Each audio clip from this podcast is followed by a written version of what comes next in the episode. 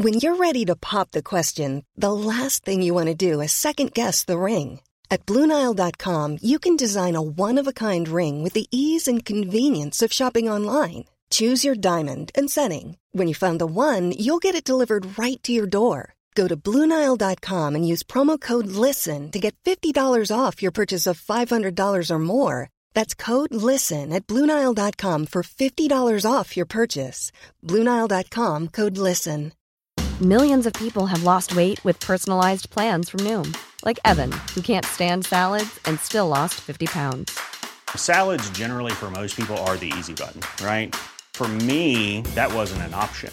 I never really was a salad guy. That's just not who I am. But Noom worked for me. Get your personalized plan today at Noom.com.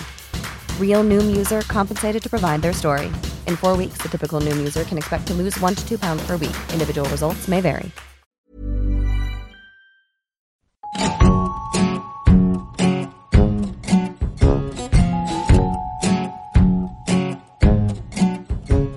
Welcome to Censored, the podcast where I read all the blacklisted books, even the terrible ones.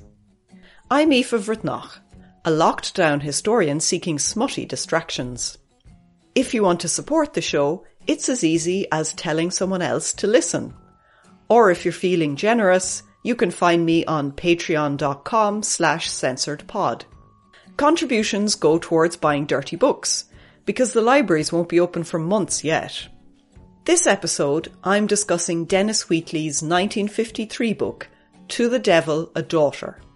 And I'm sorry to report that I found it truly terrible. So fucking bad. I nearly couldn't read it. Wheatley was wildly popular in his day, writing over 70 books between 1935 and 1975. The Irish censors banned at least five of these. His spy thrillers are credited with inspiring Ian Fleming's James Bond. But his black magic books, of which To the Devil a Daughter is one, are also very famous. The ludicrous plot of this book is as follows. A jobbing English novelist is living quietly on a small income on the Riviera until the house next door is rented by a young, beautiful woman who does nothing but sit on the veranda all day. Turns out she's possessed by the devil. All the signs are there. She can't touch crucifixes and becomes a nymphomaniac when the sun sets. Add in white slavery, black masses, virgin sacrifices, and cloning experiments, all revealed in clunky, stilted dialogue between paper thin, unlikely characters. The icing on the fucking cake were the frequent political rants against trade unions, communism, the welfare state, and Johnny Foreigner. This book contains the worst little English narrow mindedness it has been my displeasure to read.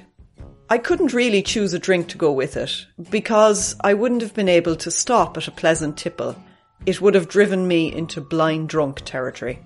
Honestly, I nearly lost my mind while reading this book. So I'm turning to a guest to guide me through it. Cop out, I know, but needs must. Cian hosts Wide Atlantic Weird, a podcast about why people believe weird things. He covers monsters, folklore, UFOs, conspiracy theories, everything you could imagine in horror or fantasy gets a look in. And he has read more than one Dennis Wheatley book, God help the mark. Hi, Cian. Hi, Aoife. Thanks for having me. You're very welcome. I'm very pleased that you uh, agreed to share your insights on this mental, mental book. This book is a hoot, and not always in a good way. Um, and I'm always excited to talk about Dennis Wheatley. I, I find it fascinating. I, mean, I would never go out and say that everybody should read him, uh, and I don't think most people will appreciate, will enjoy it, or get anything from it. And it's it's absolutely a niche thing. I mean, even amongst people who enjoy, you know, old fashioned trashy pulp fiction, you know, which always comes with its share of, of, of dated attitudes and problematic material. And you kind of have to be able to stomach a certain amount of that, even within that already niche ghetto. Uh, this is an even smaller, more niche uh, subset of it, just because he's so weird and he's so out there. And, and, and I'm going to be a little bit apologetic, as people who study Wheatley generally are, and say that despite all of that madness, there is something worth persevering with for a certain type of person.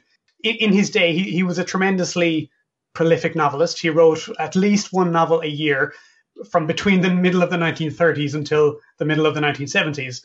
So, and, and he was writing for av- ordinary, average people of all classes. So, um, in his day, he was as popular as he, he, he would be like Michael Crichton would have been in the 80s and 90s, or maybe uh, James Patterson later on. So, you know, not fancy stuff, not highfalutin stuff, and absolutely not literary stuff. He, he was hated by critics, but, uh, you know, kind of a barometer for, for what the average person on the street might have been interested in, and absolutely not writing for posterity in any way, um, which is kind of what makes him so hilarious because he's so all the attitudes of his time and era are just there on the page. He hasn't thought twice about putting them out there, and and it's all slapped down with this very reactionary kind of. Well, I mean, as you know, the uh, French people don't know how to look after their finances, and he just, oh, really? Does everyone know that? And it's like looking at a time capsule of uh, an actual Victorian era person you know, making their way through all the decades of the 20th century and eventually becoming kind of more and more grumpy and Brexity and reactionary about everything. He was very popular in Ireland in that I have found books that weren't banned on the bestseller list in published in the newspapers because they would occasionally publish they called it what Dublin is reading and they would have 10 fiction books 10 non-fiction books and Dennis Wheatley shows up there when he's not banned so he's wildly popular. Like he's a, he's a mainstay of secondhand bookshops in the UK. Um, and it's it's kind of infamous. Like the, the group of people who have this kind of nostalgic liking for his books generally are not people who read them the first time around. There there were republished in the seventies, and people of a certain age who grew, grew up at that time, or, or even in the decades afterwards, will will always tell you, "Oh, there was Dennis Wheatley's everywhere in my granny's house or in the in the secondhand bookshops, and that's kind of how they were how they got to know them. And, and these were the ones that were, of course, published with the very risque covers, the um the tits editions, as uh, some call them, where there will always be a naked girl and a skull and a, a goat head and candles and all this kind of ludicrous black magic stuff, which is, is what he was most associated for. He wrote widely in many many genres, but kind of early on he got tagged as the black magic guy and uh, for the rest of his career, he was kind of forced to jam a little bit of occult stuff into novels where sometimes it's clear he would rather have been writing about something else. yeah, there is that strange tension in the book that we read, To the Devil a Daughter, where it's a spy thriller, but it's got black magic in it just for a bit of sex, kind of. Like, not even sex, actually, because that is the big problem that I had. Why would it be banned? Because it's very, very mild. And there isn't really any sex. There's only like people have nice legs and girls have tits. But that's, I mean, really, is that really all it took? Because it seems very mild. it does. So I, am intrigued to find out between my knowledge of Wheatley and your knowledge of the way the Irish censors think. I hope we can come to some sort of intelligent guess as to what got this one on the list. I mean, I did think when I looked through my notes and I will have to apologize to listeners in that I didn't read the whole book very closely because it's quite painful at times. So there was a lot of skimming after I read about a quarter of it because it wasn't very easy to read just from the point of view of being terrible. But in one of the earlier chapters, there is a reference where one of the female characters in the book is talking to the girl who turns out to be satanic in the end, but that takes a while she asks her why she's hiding and she then says this weird question. Before you left England, did you go to a private nursing home to have a minor operation? And the girl says, yes. How did you know? Basically, the, the, the hero characters, once they realize this, I think the, the main character, who's, who's, who is female also, she's an older, uh, she's an author, she says something like, she, you know, this, this, how strange it is that this, you know, young English girl is living on her own, you know, here in the south of France, and uh, she doesn't seem to have been put away for quote the usual reasons. yes, and the usual reasons, of course, included that she was pregnant, and she's not pregnant. So she asks her, "Have you had an abortion?" More or less. And she's like, I don't think so. no. Right. So you're not here for for those reasons. It must be Satanism. well, yeah. If you're not a non if you're not a single pregnant woman, then you're possessed by the devil if you're not with your daddy. Seems to be the title. so that's my that's my speculation as to why it was banned. Although it is kind of a bit circuitous. Obviously at the time everyone would have recognized what that was about. The word abortion is never mentioned but everyone knew what that was. So I thought that was possibly the only reason, but what do you think? I mean, there is some. It's it's titillating to a degree. I, I keep meeting people who tell me that um, you know back in the seventies or eighties they would have passed these books around schools, a little bit like what Victoria said in your in your previous episode, as a source of titillation. But I mean, unless you're very sheltered, this is pretty mild stuff. But in, in those days, depending on where you were, perhaps that's all you could get a hold of, and more is implied than is than is on the page. But uh, like, I mean, the main plot is that uh, a female writer who is living in the south of France, which a place Wheatley knew well, and uh, complaining about how tax is making inroads into her income, which is something Wheatley knew well and liked to complain about, discovers a neighbor who's a young girl who seems to be behaving mysteriously. And the main the main thing that tips her off that something is wrong is that while she's well behaved by day, by night she goes drinking and gambling and talking to young men and behaving independently and all sorts of other terrible, terrible things. So again, it must be the devil. She must be possessed. There's literally nothing else it could be. yeah, nobody could enjoy getting dressed up and doing their hair and going out of an evening unless they were possessed by the devil. Now, I don't know if that's enough to have tricked, uh, tipped the censors off. What about the occult?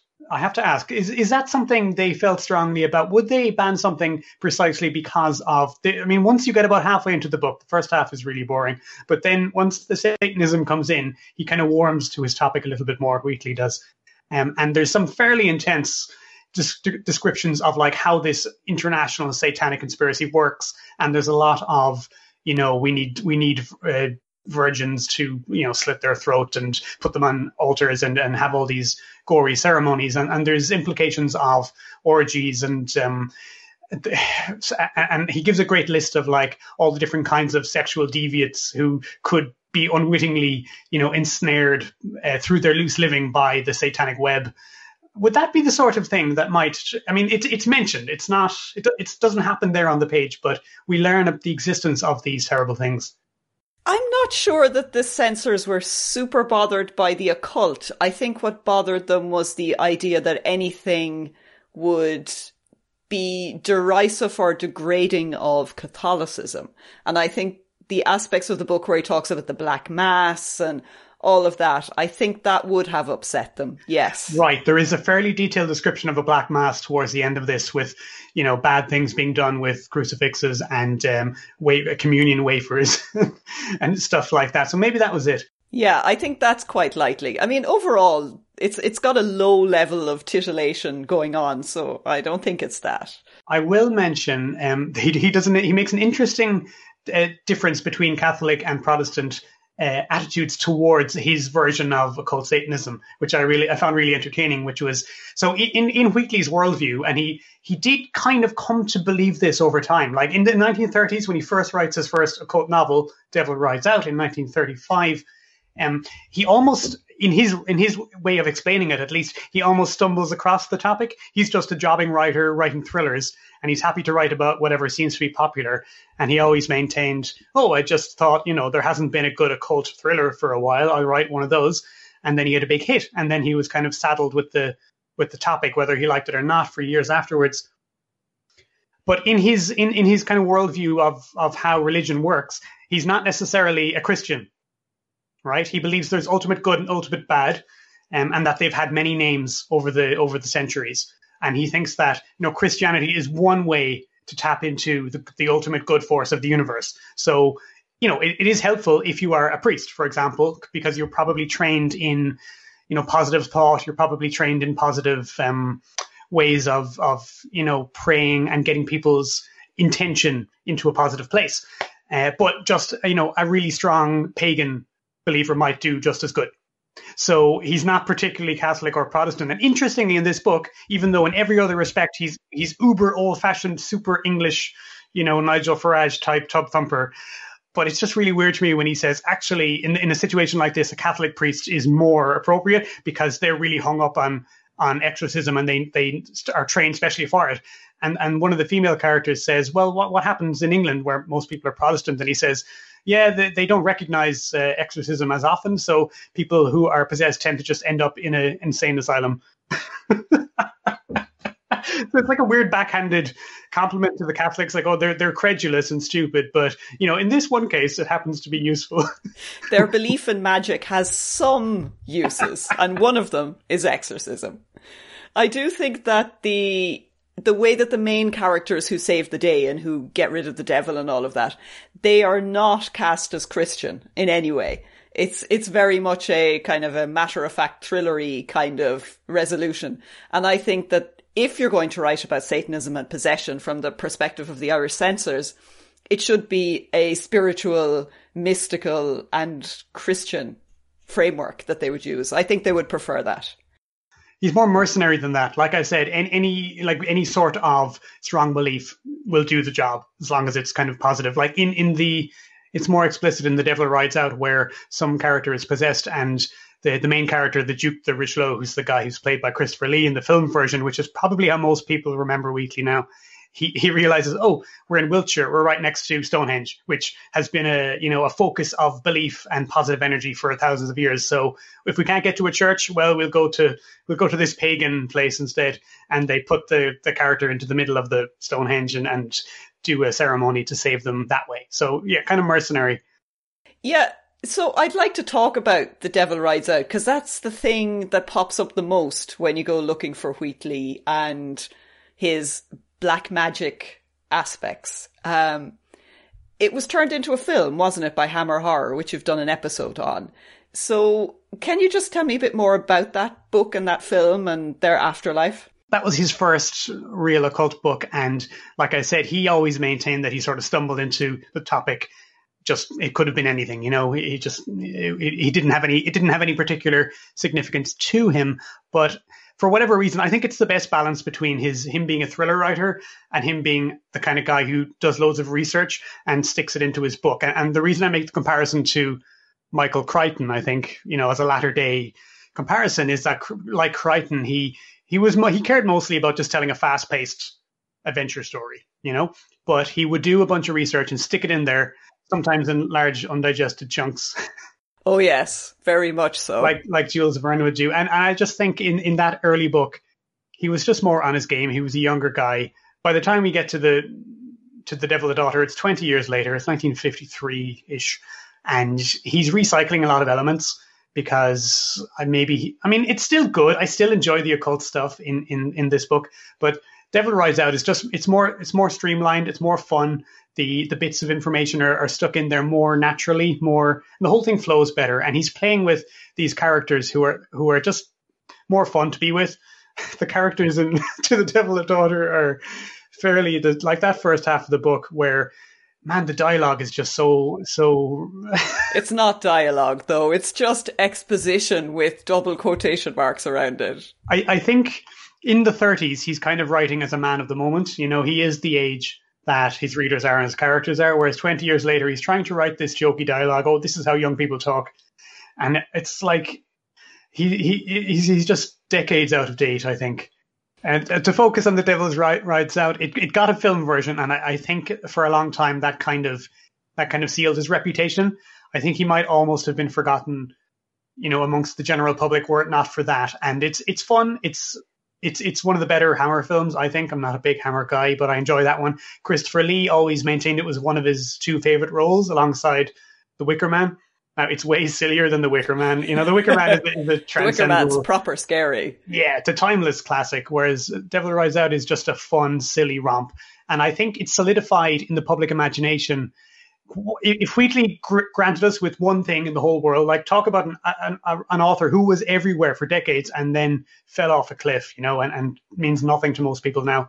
He, he granted us this idea that, you know, modern Satanism is still around and it's being practiced primarily by like upper crust toffs in big country houses with pentagrams, you know, on the floor of the library and black candles and black masses and, and that sort of thing, which, I think I think that imagery, uh, that's stock kind of stereotypical imagery, is still with us. And as someone who traces the, the the history of occult ideas, you know, he was dealing with older ideas that existed before him, and um, going right back into you know hundreds of years of, of conspiracy theories about you know like uh, uh, pagan cults stealing children and drinking blood and stuff. And there's a recurrence of that after Dennis Wheatley with the Satanic Panic in the 80s. And if you want to draw the line right up until today with QAnon, they believe a lot of the same stuff.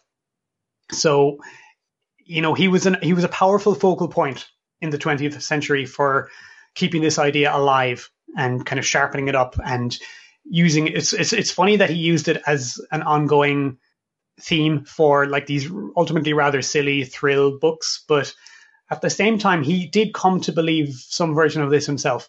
And by the time he was older, he had written a lot about, you know, what he thought was happening with the world. And he didn't like communists. So, oh, they're obviously in league with Satan. And he didn't like trade unions. So, oh, they're obviously in league with Satan. And some of that shows up in this book too, doesn't it? Yeah, we have to talk about the completely superfluous political commentary that appears in the middle of dinner at the Riviera when they're having their, you know, pastis or champagne and they're talking about the lovely food.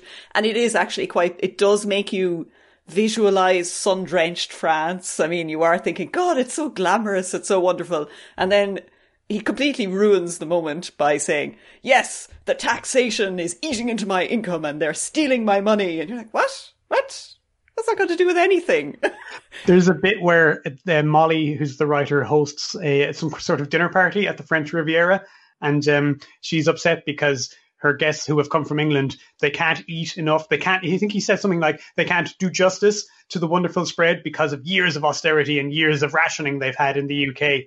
And um, you know she's she's embarrassed that they're not able to live the good life. Wheatley was a massive classist, and class plays a huge role in all his books because he was a he was a sort of a middle class wine merchant, and he worked with and he supplied really really fine wines to like you know crowned heads of Europe and and American millionaires and stuff. So he was very snobbish and he was really obsessed with that old fashioned class system and he was aspirational. He wanted to go up in the world, but then look down on the people who were under him, which shows up all over the place in this book.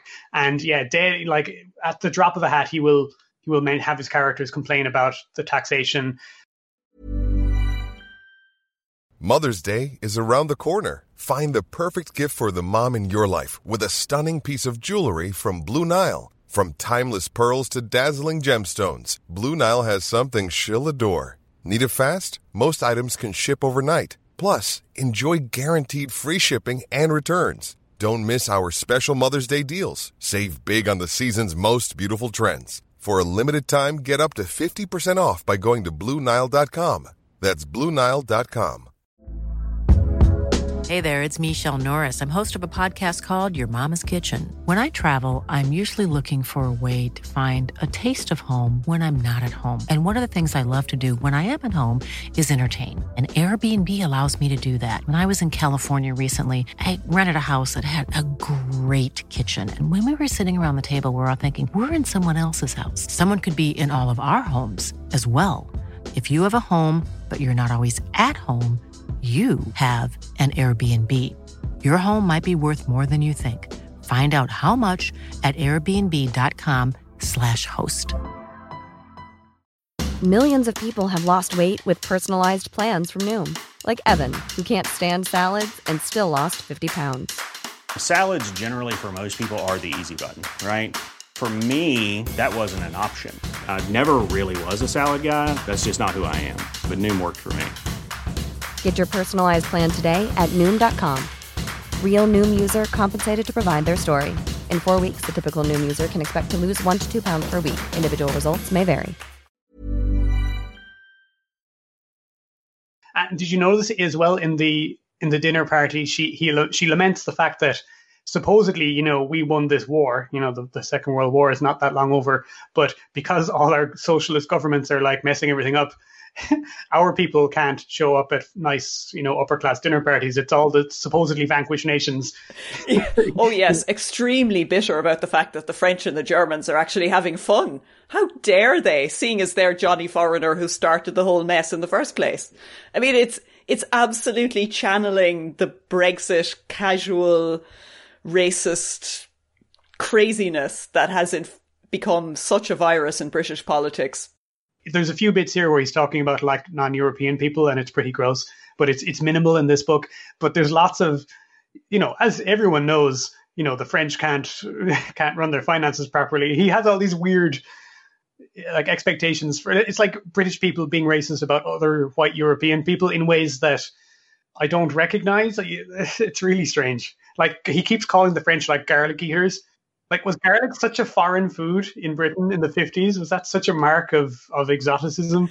I mean, to me, it brought to mind uh, that wonderful sitcom Allo Allo, which is in fact a, a sketch on British people's perception of French people. You know, that's what it is. It's all this, you know, r- ridiculous, exaggerated accents and all of this foreignness for comic comic effect, but which is actually saying that this is how British people see the world. This isn't how foreigners are. This is what we think they are. I don't think there's any such self awareness in his work. no, I think Wheatley is the uh, this is the way foreigners are. the The only thing missing from the book, I didn't notice any casual anti-Semitism. Actually, that's one thing he didn't go in for. He he in, in in the Devil Rides Out and various other books, he, he was obsessed with Alexandre Dumas, who wrote the Three Musketeers. So he has these four characters who are supposed to be his version of like D'Artagnan and the and the Three Musketeers, and they're all they're three of them are English and one of them is American, so they represent all that's good to him about you know what Churchill would have called the English speaking nations. But one of them is, is, is Jewish, and they they bring it up a lot. They talk about it a lot, and that's fairly unusual Extremely. That time period is absolutely chock full with anti-Semitism, just normalized everywhere. And he was he was friendly. He was kind. He moved in like appeasement circles in the 1930s. He knew Lord Haw Haw. He knew William Joyce. Um, I don't think he liked him much, but he knew him socially, and he was you know he was going to the same parties as a, a lot of appeasement folks, which wasn't an unusual viewpoint really at the time. But he was so anti-communist that he would you know, anyone who was anti-communist, he would consider, um, you know, being involved with, or he he he might sympathise with. I mean, that is an unusual choice that he didn't include that particular version of prejudice in his work. The other thing I'll say about him that doesn't quite fit the stereotype of, you know, Victorian reactionary, which he was in many respects, is in some of his books, he had a, a touch of that kind of, you know, 1890s decadence to, to him where in some of his earlier works, he's quite happy to have both his male and female characters be really promiscuous and be getting off with lots of different people, and no, nobody thinks it's a big deal. And uh, not you don't see much of it by the time this book came out. Characters have more traditional gender roles, but he did have a touch of that sort of decadence about him sometimes, and he was more he was into the good living and not the not the austerity kind of Tory he, his life peaked, if you want, kind of at the at the First World War. You know, as a young man, he was mm. carousing around London, you know, picking up ladies of the night and eating in fine restaurants and drinking the best wine. I can see him as the upper middle class man who was disappointed by the disintegration of the class system post World War One. I. I think it is that sort of nostalgic feeling yeah. Well, there's a character in, in To the Devil a Daughter. The, there's there's a, actually a fairly effective bit where they break into this Satanist house, which of course is a, a, spooky old country mansion in in the, in the north of Essex, I think somewhere in the Stour Valley, which is is a beautiful area.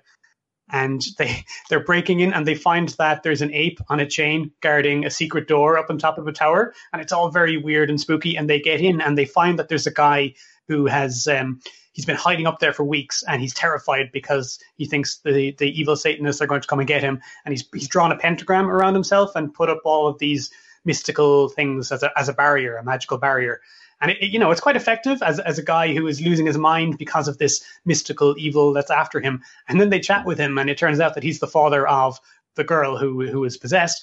And he tells them the sad story of how he became a Satanist, and it's basically like he used to be a chauffeur, a chauffeur in a in a big house, and he discovered that the the owner of the house was a witch, and because he wasn't, he didn't want to be a good working class guy and, and you know not get above his station. He decided to become a Satanist to get special powers and kind of rise up in the world. And you should never do that because you know. I'd forgotten that element that actually the original Satanist in the plot used it for social gain. That was the whole reason he was a Satanist. Oh God. You see, yeah. It, basically, the whole book is it's the old man shouts at sky, you know, waving his fist and he's just permanently angry. He is the racist drunk uncle at a wedding. And one of the things that shocked me actually when I was reading about Dennis Wheatley, I was just, you know, randomly Googling and I found a blog where this bloke was reading his back catalogue from beginning to end, one after the other, which is insane because there are so many of them. I'm sure it would shorten your life. And he was interviewing uh, the editor of the ebooks. And the editor mentioned, the Bloomsbury editor mentioned that they have edited the ebooks and that they are not the original script. And I was disgusted at this point because I'd read the damn book. I had the whole podcast planned and I was like, the fuckers haven't published the original text. And I thought, God, is this because they edited out the nasty bits? So is that the case, Cian? I owned uh, the original text once and no, actually, I don't think they changed this one much at all because their editing was really, really weird. They didn't do any of the things you would expect. They didn't take out any of the sexism or the racism. They didn't take out any of the classism. They didn't take out any of the pointless political rantings. And I think that's because they know their audience and they know that us weird bunch of niche people who like Dennis Wheatley, we come for that stuff. And I, I, would have been disappointed if any of that was taken out. What they did instead was they they took out like bits where he repeats himself or okay. where he drops in too much historical research and it isn't relevant to the plot, which I there isn't much of in this book what what astonishes me is that the Irish censors were offended by something this conservative because they do represent that type of mindset where you know we don't want change, we don't want too much innovation, we don't want too much modern contemporary equality stuff because you know women stay in their place and men rule the world, and yet they were banning his books. I mean, he seems like their bosom buddy, really. Yeah, he, he always had this image of being salacious and being titillating and stuff because he wrote about black magic. And I mean, the, the lurid covers from the 70s on really only added to this. But I think there's a long tradition in horror of having your cake and eating it too, where you want to give people these vicarious thrills, but then also on the other hand, you always horror is kind of inherently conservative in many in many ways. Where at the end of the story, order is restored, good vanquishes evil. The right thing to do is to be on the right side of God or society or whatever. And even with stuff like The Exorcist, which, as we know, ha, you know, had a very lurid history here in Ireland, where you, couldn't see it until the 90s, basically, and it had all of this kind of mythology built up around it that there was something evil or scary or devilish about it. It's a, it's a very conservative work in that if the devil is real, then God must be real, and the power of God and the church and Catholicism is is real. So there's it's, it's a weird dichotomy that I think has often been with horror, and Dennis Wheatley sums that up very nicely. I have been looking to see if The Exorcist is the book is banned, and I haven't found it so far. So I think it maybe wasn't. I have to double check. Yeah, but... I was looking into this for a pub quiz recently, and it it sound it's very complicated. the The film wasn't officially banned, I think, but it just because of some complication with the British production company that would have been showing it or, mm. or, or making it available, it just wasn't available. Oh, so it wasn't actually like refused admission to the system. Well, we never talked about drinks. Oh yes, we forgot. Ah, sure. I think you'd want to be pissed to read the book, frankly, in my but opinion. He, actually, he's obsessed with drink. I'll mention he it. He is totally like. obsessed because drink. Because it was his job. His job was he was a wine merchant and he sold to the great and good of the world, and it's it's what made him a snob, and it's but it's also what allowed him to to rise up in the class system. His there's this story within his family of. Um, I think his grandfather and his brother had the business, and they split the business between groceries and drink. And the brother who got the grocery remained working class, and the guy who got the the drinks industry managed to hobnob with with the upper class, and that and that side of the family became aspirational. So Dennis Wheatley always has his characters stop and and uh, take out a fine bottle of Imperial Tokay wine and smoke Hoyo de Monterrey cigars. and usually usually comment on the the drapes or something as well. He he's so classist about about furnishings. Like they can be, they're literally being chased by Satanists, and they'll walk into a room, and he'll say, "Oh, how hideous the mock chintz drapes are," or. There's even a bit in this in, in to the Devil a Daughter where they sneak into the Satanist house at night and they spot that there's a container of brandy, so they have to stop and have a brandy and you know comment on how how you know these chaps have damned good taste, even if they are you know rum coves.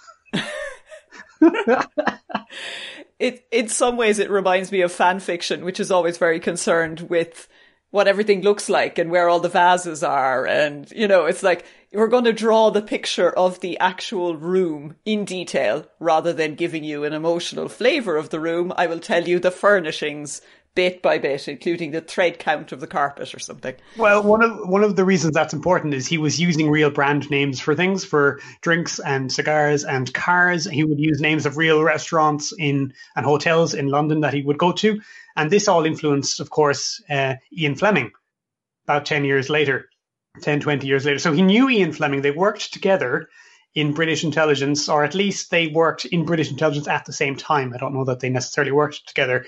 And he was on Wheatley's extensive list of uh, boozy dinner companions, you know, like a boozy lunch that all of these upper class, you know, lads club kind of uh, British officers would have done. So they would go working in, in MI5 or whatever it was called at the time, and then at lunchtime they would go drink champagne and have a big lunch.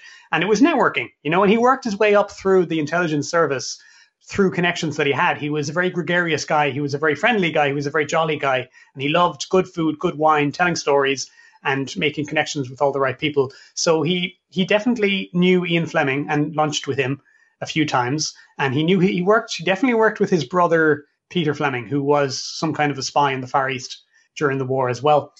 So, I mean, that's one of the ways in which Wheatley influenced Fleming so there is kind of, yeah, there is a crossover with Ian Fleming and the sort of that hmm. general mm. era and the personalities.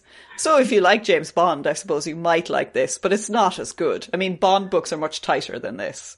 They are. I would say they're a bit nastier as well, though. With the there's a bit more sadism in them, especially with the way he he interacts with women. Like the sexism in Wheatley is, I won't say it's charming, but it's kind of old fashioned and a bit silly most of the time you might feel differently, or the, any reader might feel differently. But compared to Fleming, where it's quite nasty, isn't it? It's it is, and the Bond books were banned as well in the sixties. Diamonds Are Forever and things like that were banned.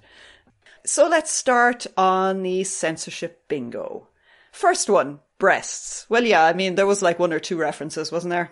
There's a bit where he talks about the the old lady witch being naked, and he he makes sure that you know that she's got big flabby old lady breasts.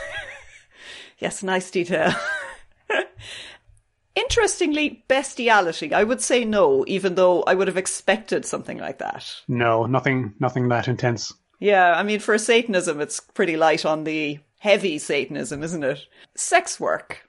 I don't think so.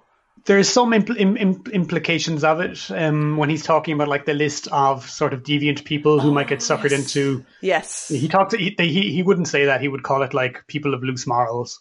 Yes, I mean, yeah, there's an allusion to sex work, so I suppose we could tick that. Racism, well, obviously, the whole thing is saturated in all forms of stereotypical prejudice and nastiness. Next one, drugs. Were there drugs used? Was there's a couple of instances where somebody is is knocked out by use of a drug. Yeah. Okay, right. So we can tick that one.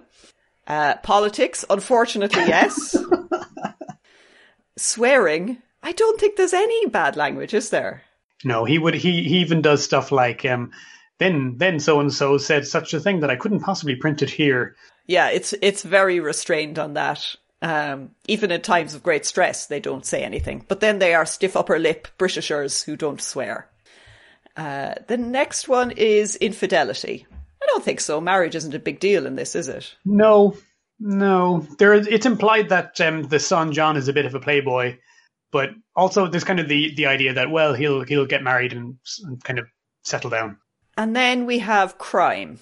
I suppose, yeah, we'd have to put crime in, really. Yeah, we learn we learn from CB that like Satanism and crime syndicates are intimately connected. Yes, and there is uh, white slavery and oh yes, smuggling. Yes. That poor girl might wake up in uh, Port Said or Buenos Aires tomorrow morning.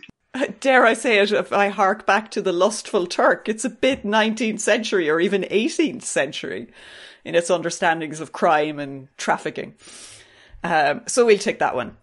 Genitalia. Oh, definitely not. It wouldn't be that explicit. No, no. In fact, he comes right, he walks right up to that precipice and looks over the edge and pulls back. Yeah, no, that's too much. Abortion? Yes, actually. Yes, yeah, Yeah, yeah. that strange reference to a private hospital and a procedure. Uh, orgies. Yes, there is orgies, and it's the, the purpose of sex and satanic rituals is to channel bad energy or something like that through orgies. That's right. Sexual assault. No, There's some stuff that happens that isn't great to a modern eye, but I don't think. I don't think so. I think we, we could leave that. Extramarital pregnancy. No, I don't think so. Masturbation, definitely not. Sex toys. I mean, there should have been in some satanic ritual, really, but I don't think there was, was there? So disappointing. He just didn't go all the way in the Satanism. Uh, feminism, oh god, no. I'd say he'd die rather than even say the word. You know, women voting was probably a bridge too far for him. Divorce. No, also not relevant. Contraception? I don't think so. No. Menstruation? Oh no. Blasphemy. Yeah, I think the extensive descriptions of the black magic and all of that, they're phrased in a way that isn't intended to offend. They're more phrased as factual. Uh, yeah, w- would a censor make that distinction? Like, they're just going to see all this talk about Satan and go, no thanks. Yeah, I think we could tick that one. Oral sex. Oh, definitely not. No. I mean, there's no sex acts really described anywhere. Graphic violence. Yeah, to animals. There's a lot of animal mutilation in this. Uh, there is. That's quite disgusting. Yeah, that was unpleasant. So we'd take that one. Then queer content. I think there is a suggestion of the type of people who would be seduced by Satanism that it would include gay people as well. Yes, that's on the list for sure. Yeah. It's got 10 out of 25. I, that's more than I was expecting. I was thinking six. I mean, if you want to read black magic style titillating horror Satanist books, don't read To the Devil a Daughter. What would you suggest out of Wheatley's canon is the best to read for the old black magic? I'd say go go and watch the Devil Rides Out first, and if you enjoy that sort of decadent 1930s upper class Satanist stuff, then go and read the book because it has the same story but with way more detail and information. And I, I genuinely I enjoy that stuff because when he's on form, he does great research and he is he's playing with stuff that was very kind of trendy and relevant at that time. And he was in touch. He knew Aleister Crowley, he knew Montague Summers, he knew all the right actual practicing occult people at the time, and he got really interesting information from some of them. Um, others just tried to borrow money off him. He he always pointed out how you know I like these occult uh, fellows, but they they never seem to have any money. They're always trying to borrow money off me. So it, it's a good book, and um, it's the most accessible out of what he's done, and it's when he was top of his game. He's done other good stuff as well, but I think you need a bit more of a taste for it. So uh, Devil Rides Out should do you fine. Yes, I think I think that's a good recommendation. I mean, it is niche, but if you want to try it out, that's the best one to try it. Thank you so much, Kian. That was a wonderful exploration of the disappointingly low levels of Satanism that turned out to be surprisingly high in censorship bingo. It's a strange book.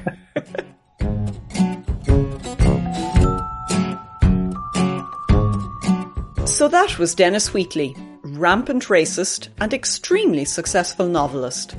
I disagree with censoring bad books as much as the good ones, but nobody missed out on reading this particular piece of trash.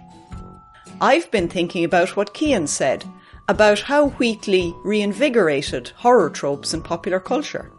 Makes me wonder if his endless foreigner bashing sustained the little Englander mentality.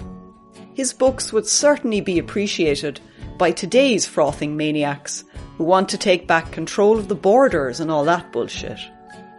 Next episode will be about The Bachelors by Muriel Spark. Spark was also a book a year writer, but her funny, sharply observed social satires couldn't be more different to Wheatley. Till next time, keep your hands clean and your minds dirty.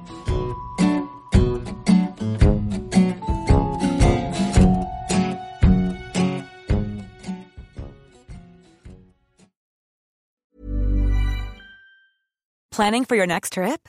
Elevate your travel style with Quince. Quince has all the jet setting essentials you'll want for your next getaway, like European linen, premium luggage options, buttery soft Italian leather bags, and so much more. And is all priced at 50 to 80% less than similar brands. Plus, Quince only works with factories that use safe and ethical manufacturing practices. Pack your bags with high-quality essentials you'll be wearing for vacations to come with Quince. Go to quince.com slash pack for free shipping and 365-day returns.